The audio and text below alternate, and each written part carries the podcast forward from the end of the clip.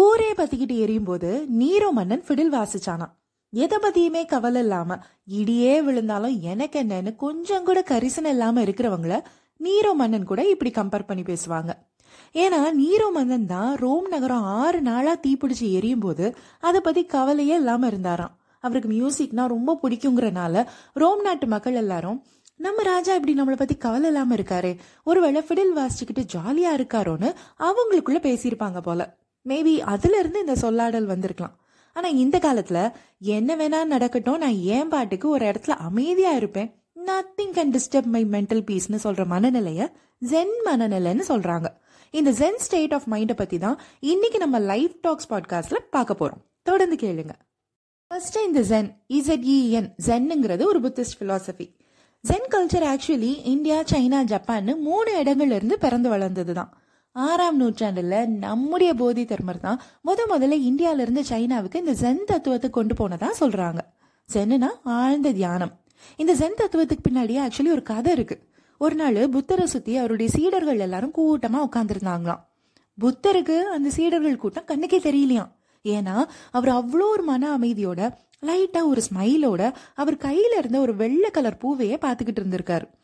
அவரை பார்த்துக்கிட்டே இருந்த அந்த சீடர்களில் ஒருத்தரான கஷ்யப்பான்னு ஒரு சீடன் மட்டும் அவருடைய மன அமைதியை புரிஞ்சுக்கிட்டார். அதனால அவருக்கும் அதே மன அமைதி மனசுல வந்துருச்சு.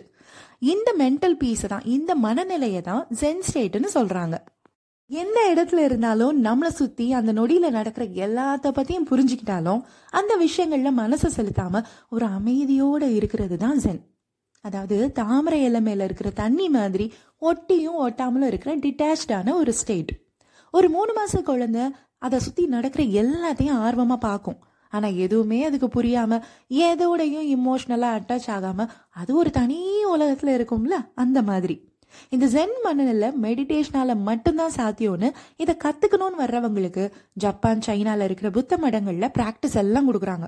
ஐயோ அவ்வளோ செலவு பண்ணி ஜப்பான் சைனா போயெல்லாம் நம்ம ஜென்னை ப்ராக்டிஸ் பண்ண முடியாதுன்னு நினைச்சா கவலைப்படாதீங்க.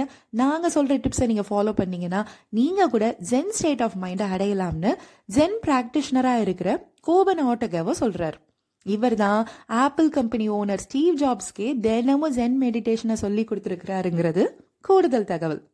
இவர் கொடுக்குற டிப்ஸில் ஃபர்ஸ்ட் டிப் என்னன்னா காலையில் யூஸ்வலாக எந்திரிக்கிற டைமை விட அரை மணி நேரத்துக்கு முன்னாடியே எந்திரிக்கிறது.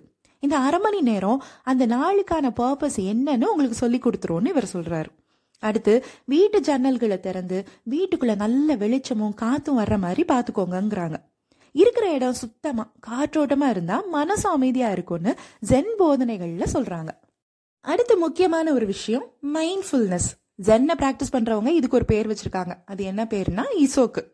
இசோக்குனா செய்யற வேலைய கருத்தா செய்யறது ஒரு வேலையை செய்யறப்பவே இன்னொரு வேலையை பார்க்குற மல்டி டாஸ்கிங் ஜென் ஆட்களுக்கு பிடிக்கவே பிடிக்காது. சாப்பிடும்போது சாப்பிட மட்டும் செய்யணும். அந்த சாப்பாட்டை ரசித்து கவனமாக சாப்பிடணும். மொபைல் பார்த்துக்கிட்டோ டிவி பார்த்துக்கிட்டோ சாப்பிடக்கூடாது. அதே மாதிரி எந்த வேலை செஞ்சாலும் முழு மனசையும் அதில் செலுத்தி பொறுமையாக பண்ணணும். இந்த இசோக்குங்கிறது வேலை பார்க்குறதுக்கு மட்டும் இல்லை ரெஸ்ட் எடுக்கவும் இதை அப்ளை பண்ணணும்.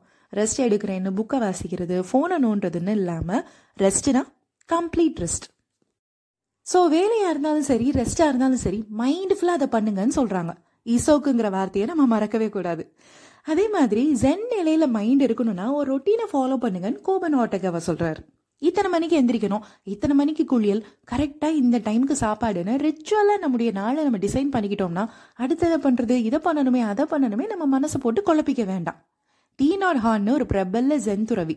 அவரோட ரோலு ரொம்ப சிம்பிளான ஒரு rule smile breathe and go slowly இதுதான் அவருடைய ரூல் எப்பவும் ஒரு ஸ்மைலோட நிதானமாக ஒவ்வொரு வேலையும் பண்ணுங்க.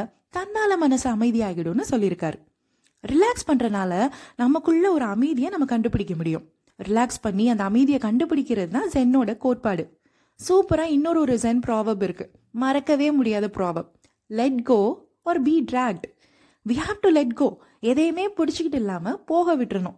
இல்லைன்னா அது போற இடத்துக்கெல்லாம் நம்மளை இழுத்துக்கிட்டே தெரியும். அதுதான் let go or be dragged எல்லாத்தையும் தூக்கி மைண்டில் வச்சுக்கிட்டு எங்கே நிம்மதி எங்கே நிம்மதின்னு நாம் அமைதிக்காக அலைப்பாஞ்சிக்கிட்டு இருக்கோம்.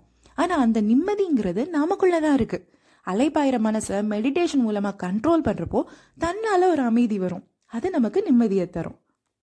ஸோ ஜப்பான் சைனான்னு போய் புத்த மடங்களில் உட்கார்ந்து தான் நம்ம இந்த ஜென்னை ப்ராக்டிஸ் பண்ணணும்னு இல்லை. எல்லாமே நம்ம கையில் தான் இருக்குது நம்ம இருக்கிற இடத்துலேயே கூட ஜென் ஸ்டேட் ஆஃப் மைண்டை நம்மளால் அடைய முடியும்.